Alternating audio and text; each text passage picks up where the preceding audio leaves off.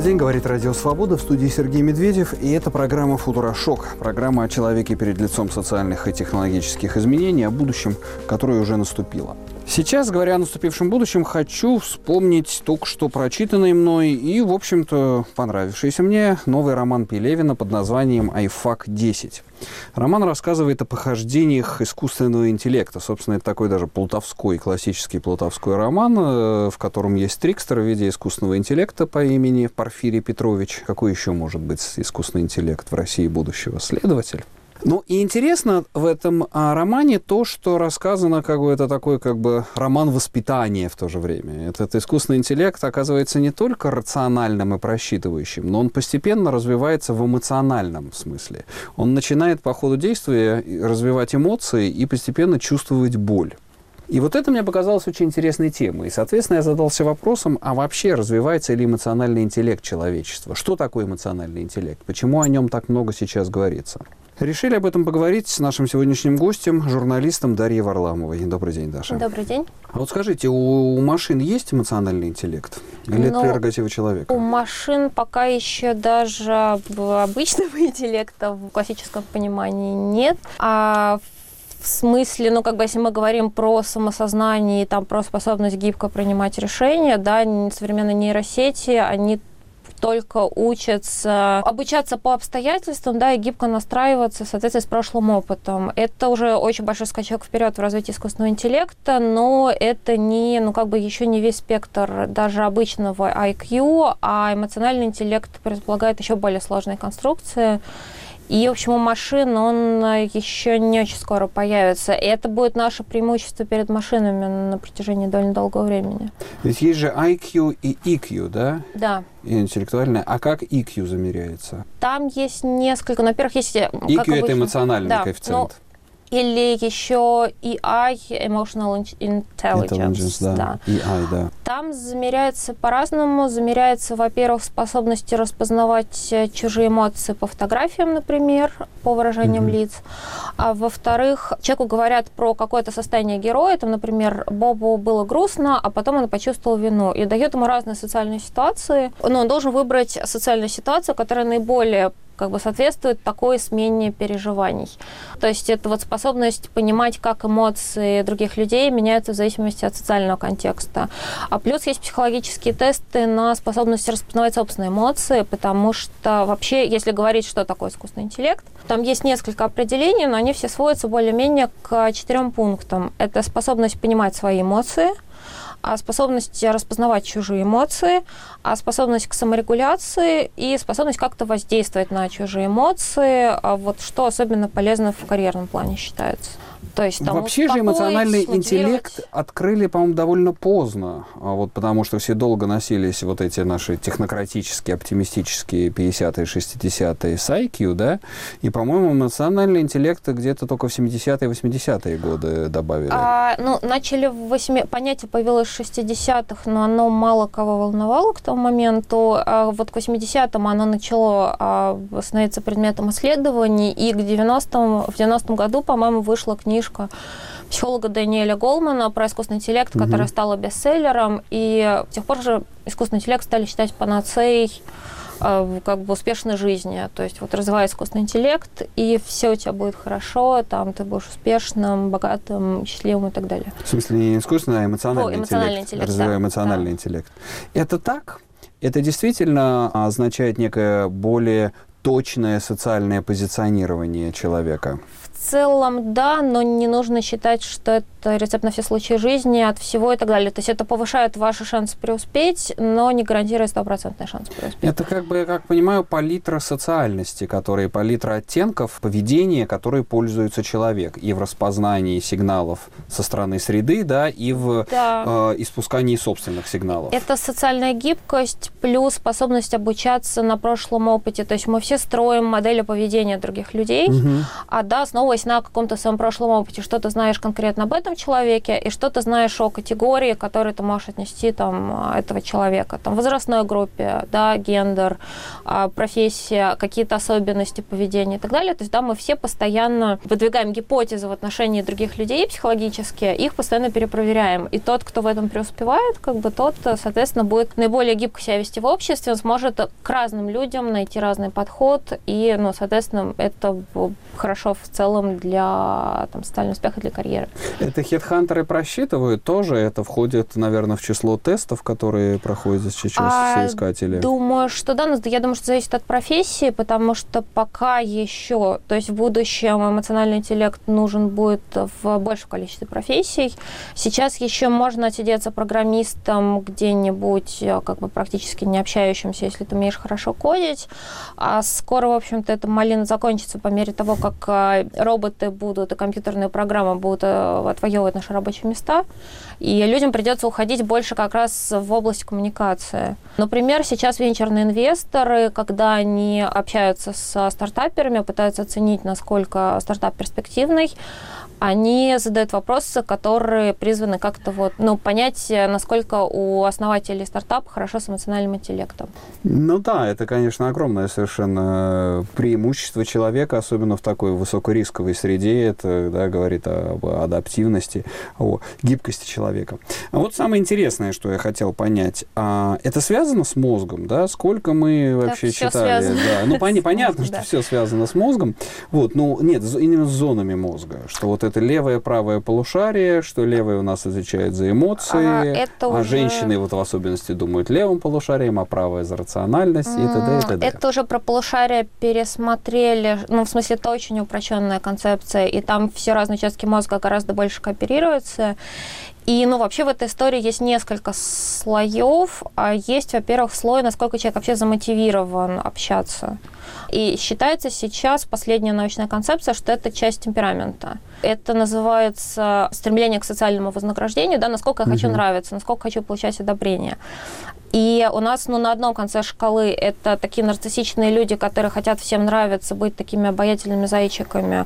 Соответственно, они тренируются в умении производить впечатление на людей, с ними договариваться. На другом конце шкалы нонконформисты, которым по барабану чужое мнение, и которые не очень хотят быть удобными, приятными и так далее. Это, ну, по крайней мере, 50% обусловлено генетически считается. То есть это темперамент, это не характер, это не приобретенные навыки, а это темперамент. А при этом есть также вот эта способность строить модель чужого поведения, она называется в психологии теория психического. И, например, вот эта конструкция плохо работает у аутистов, им сложно понять, что у другого человека другая психика. То есть, допустим, если у меня расстройство аутистического спектра, у меня в кармане конфетка, я буду считать, что вы тоже знаете, что у меня в кармане конфетка, потому что для меня разницы между вашей психикой и моей особо нет. А дальше как бы, ну, все начинается с развлечения вообще того, что у другого человека другая психика, другой характер, какие-то другие реакции. И потом, зная это, мы начинаем наслаивать вот это вот за счет социального опыта, умение просчитывать эти реакции. И плюс есть еще зеркальные нейроны, которые отвечают за распознавание, собственно, что другой человек чувствует. То есть вот это вот, что другой человек загрустил, мы это замечаем, и нам тоже грустно и так далее. Это такая, получается, многослойная система. И все-таки, мне кажется, по моим сведениям, по моему пониманию, что эмоции, они распределены неравномерно, да, эмоциональная способность человека, она неравномерно сконцентрирована в мозге, да, я вспоминаю вот этот знаменитый эпизод с ломом, по-моему, да, его звали Финеас Гейдж, этот знаменитый его, да, шахтер, да, его все любят, это в первые где-то в середине 19 века, работал в шахте, сунул голову, а там был взрыв метана, вылетел лом и пробил ему голову на вылет и ушел в небеса, и все думали, что он умрет. А он не умер, он потерял там чуть до 30% мозга, он, в общем-то, оклемался, и после этого лет 15 еще вполне себе счастливо, но не очень счастливо, у него лом вышиб эмоции. Нет, там немножко, смотрите, там другая история. Он вышиб не эмоции, а способность контролировать эмоции. То есть Гейдж стал суперимпульсивным. То есть вот чего хочу, то и делаю. Без, ну, то есть он никак не приводил свои эмоции в соответствии с окружающим обществом.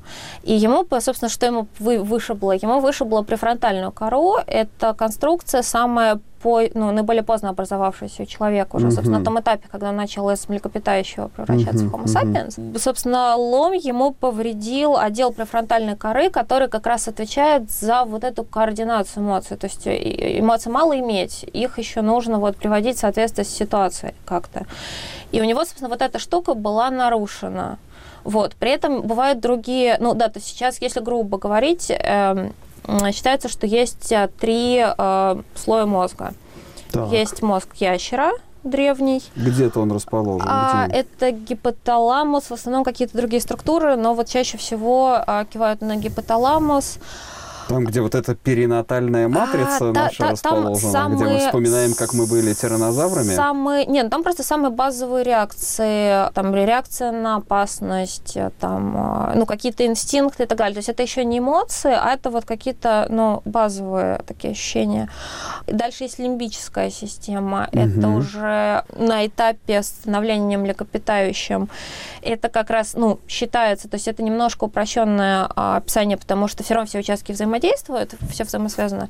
Но считается, что в лимбической системе находятся участки, которые именно связаны с эмоциональными реакциями. Например, есть миндалевидное тело, которое отвечает за страх. И там у всех людей с тревожностью повышенной, у них это миндалевидное тело выходит из-под контроля.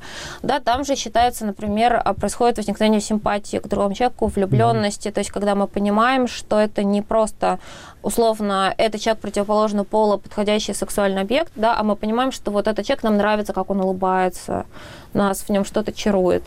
Вот. И дальше есть префронтальная кора, которая отвечает за планирование, за самоконтроль, за всякие рациональные действия. В том числе она занимается координированием поведения, связанного с эмоциями. То есть, чтобы мы не просто вот...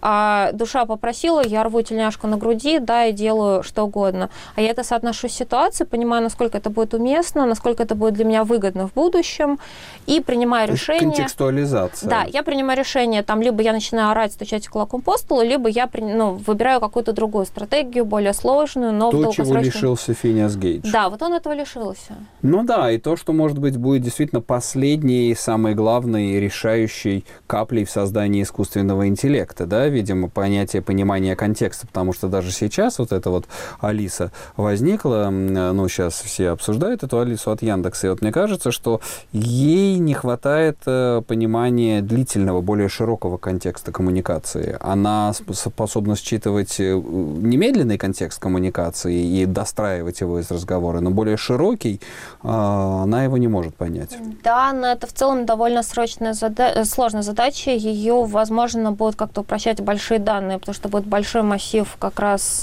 данных, связанных и с реакциями людей. То есть, условно, много-много-много пользователей поговорят с Алисой, а Алиса проанализирует все богатство контекстов, и чем больше будет пользователей, тем точнее она будет реагировать. Но это тоже до определенного предела. Ну, в смысле, эмоциональный интеллект – это очень, как бы, сложно сочиненная штука, состоящая из, там, разных аспектов, и... Ну, как раз, в принципе, это повод для оптимизма в том плане, что все сейчас переживают, что роботы займут их рабочие места, а вот на поле эмоционального интеллекта робот еще очень долго не сможет конкурировать с человеком, поэтому имеет смысл его прокачивать для того, чтобы быть востребованным. Ну, после перерыва поговорим о том, как можно прокачать эмоциональный интеллект.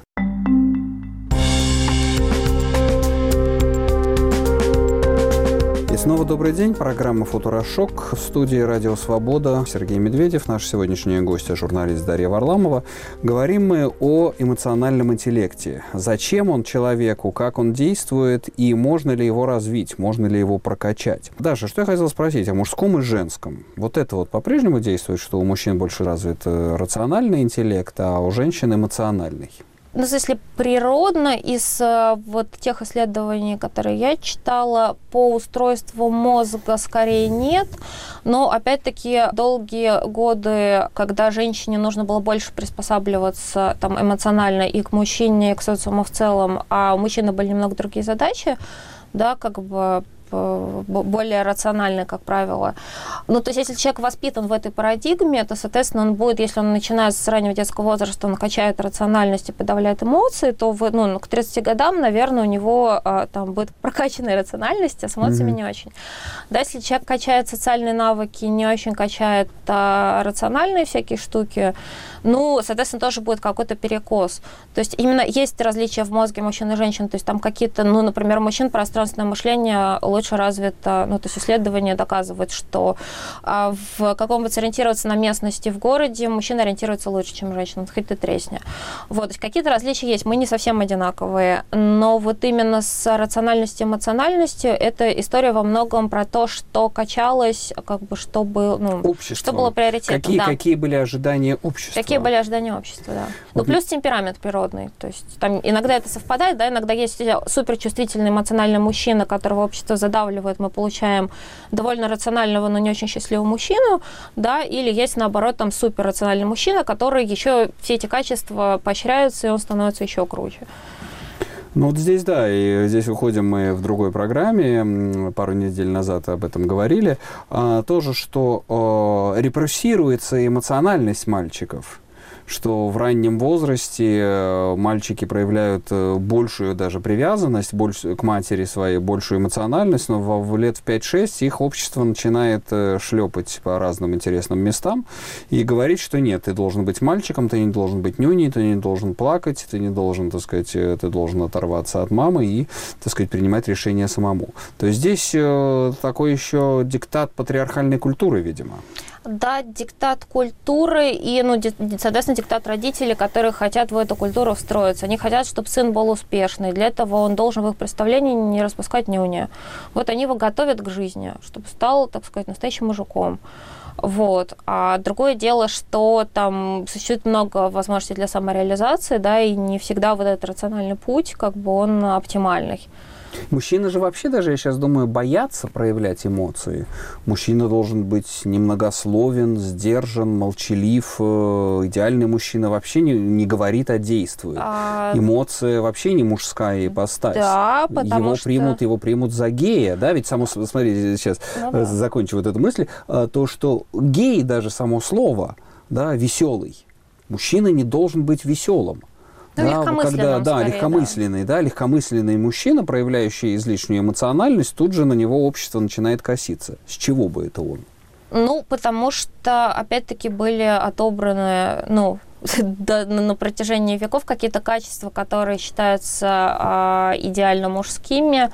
То есть тут есть как бы качество для выживания, это с одной стороны, да, ну, эволюционный отбор, так сказать, такой макро. А плюс есть так называемый половой отбор, то есть качества, которые нужны, чтобы привлечь женщину. И, соответственно, у нас тоже есть определенно, как бы уже встроено там общественным влиянием в подкорку представление о том, какова настоящая женщина. Она, скорее всего, терпеливая, нежная, кроткая, чувствительная, мозг не выносит, хорошо выглядит, вот, все тому подобное, да. Есть представление, какой должен быть настоящий мужчина. Он должен быть вот человеком дела, немногословным.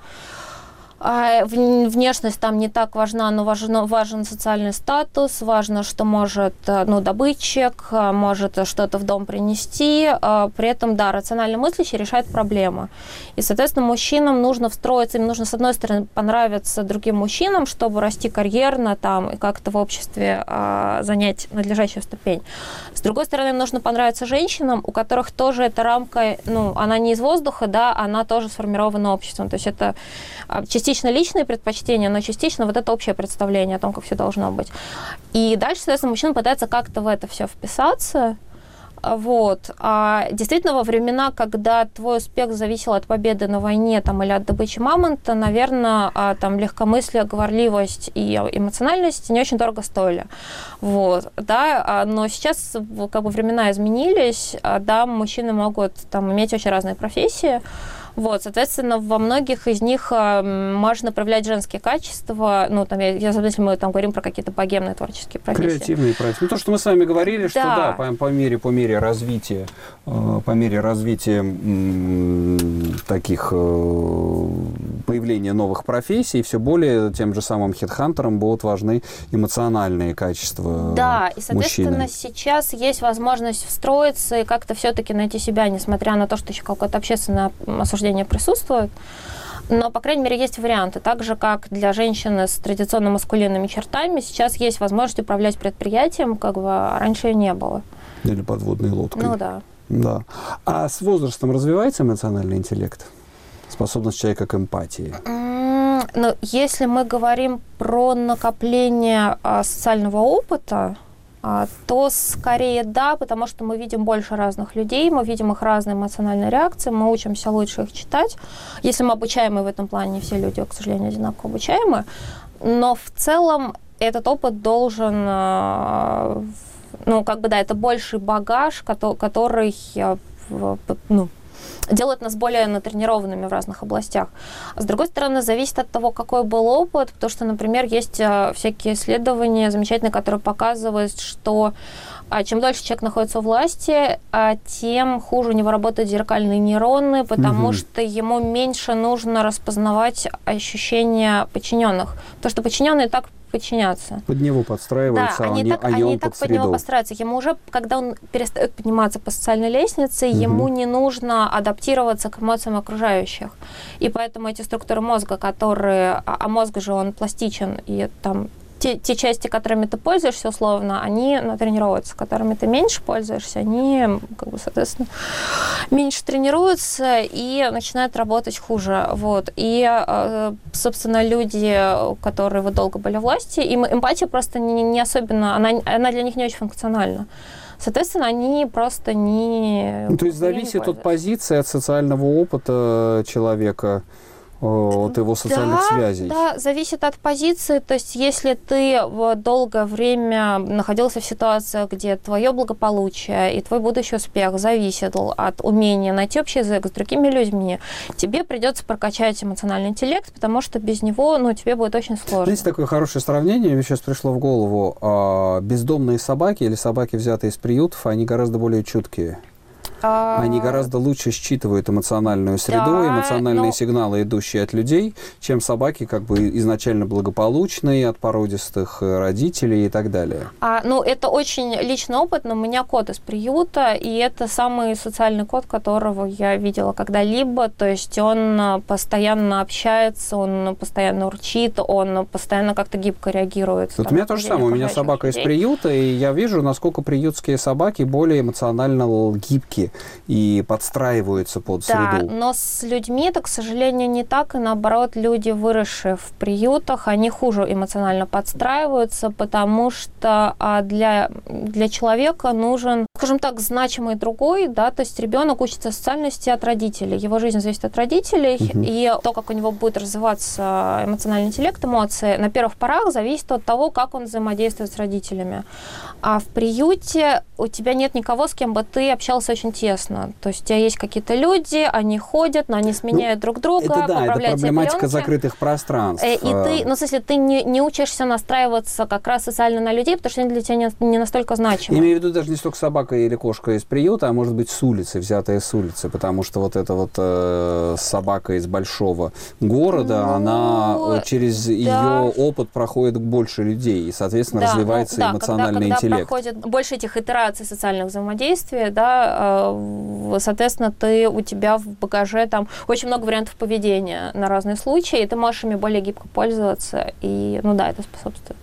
Хорошо. А с возрастом эмпатия, может быть, и развивается. А развивается ли эмпатия с возрастом человечества? Становится ли человечество более развито эмоциональным? Зависит, к сожалению, если это очень цинично, зависит от того, насколько это функционально. Ну, то есть о ценности человеческой жизни долгие века никто особо не задумывался. Соответственно, вот такой эмпатии на уровне общества, что мы проявляем внимание к интересам индивидуума, мы проявляем внимание к особенным людям, которые от нас отличаются, мы вообще стараемся друг другу сделать комфортно и так далее. Как бы вот эти все концепции, они хороши на определенном уровне исторического развития, на определенном уровне экономического развития, пока всем еды более или менее хватает. То есть Ну, возникает вопрос, если у нас появится снова какой-то исторический этап, когда разным странам или разным обществам придется очень сильно бороться за ресурсы, а вопрос, сколько вот этого гуманизма мы сохраним, насколько быстро этот гуманизм отомрет, неизвестно. То есть хочется верить, что вот весь этот гуманистический урок, который человечество вынесло после 20 века, даже с такими войнами, вот это ощущение ценности человеческой жизни, что оно как-то сохранится. Но, с другой стороны, эмоции же, они тоже не просто так возникли. Эмоции – это инструмент приспособления к окружающей среде. Условно, это кнутые пряники, которые да, и хочу сказать, что не обязательно, если мы более эмоционально развиты, более эмпатичны, это не значит, что мы будем более гуманны, добры и менее кровавы. Потому что, скажем, палач тоже очень точно может считывать эмоции, так сказать, осужденных на казнь, казнимых их людей. Да, я даже более того скажу, часто у серийных убийц, которые отличаются злом садизмом, очень развита эмпатия, потому что иначе они бы не получали удовольствия от того, что они делают жертвами. Ганнибал Лектор. А при этом есть так называемая когнитивная эмпатия, которая, она не связана со страданием, это чисто интеллектуальная способность, понимать другого человека, не на эмоциональном уровне, а на интеллектуальном. У нас буквально пара минут, два вопроса. Да. Первый, как прокачать, как вы сказали, как развить эмоциональный интеллект? Есть ли какие-то техники? Я бы сказала, тренироваться на кошках, в смысле, выходить в люди. То есть можно поставить задачу, есть там определенные, есть коучи, есть книжки, которые про это говорят. То есть есть ряд упражнений, но эти упражнения будут абсолютно бесполезными, если вы не будете выходить в люди. И, собственно, тренироваться, понимать, чего же им надо таким загадочным. То есть это нужно к себе прислушиваться, понимать, я сейчас злой, или мне страшно, или одновременно я злой, мне страшно. А нужно пытаться разные модели поведения на одну и ту же эмоцию использовать. Да? То есть если я злой, я могу ударить кулаком по столу, а могу саркастично улыбнуться, например, а могу сдержаться и варьировать это поведение. То есть расширять свой репертуар эмоциональных реакций. Свой репертуар и расширять свой репертуар людей, которые вам попадаются, изучать их эмоциональные реакции. Я читал у вас статье, которая в «Репаблике» была, что помогает учить языки, потому что там есть в других языках другие более тонкие средства выражения оттенков. Да, разные оттенки эмоций, опять же, это расширяет вашу эмоциональную палитру, это действительно полезно. Это вообще степень развитости языка, насколько, так сказать, оттенки эмоций, века развития языка дают эти вещи. Ну и последний, наверное, вопрос. Я хочу понять для себя, для наших слушателей, как вы посоветуете. У меня есть такой жизненный принцип. Он кажется очень простым, но на деле он не такой простой. Когда у меня есть какая-то сложная жизненная ситуация, мне надо принимать решение. Я в одном фильме голливудском его подсмотрел. Там какой-то герой, он бегает, держится за голову, говорит, what shall I do? А ему такой флегматичный его товарищ не смотрит и говорит, do what you feel like doing.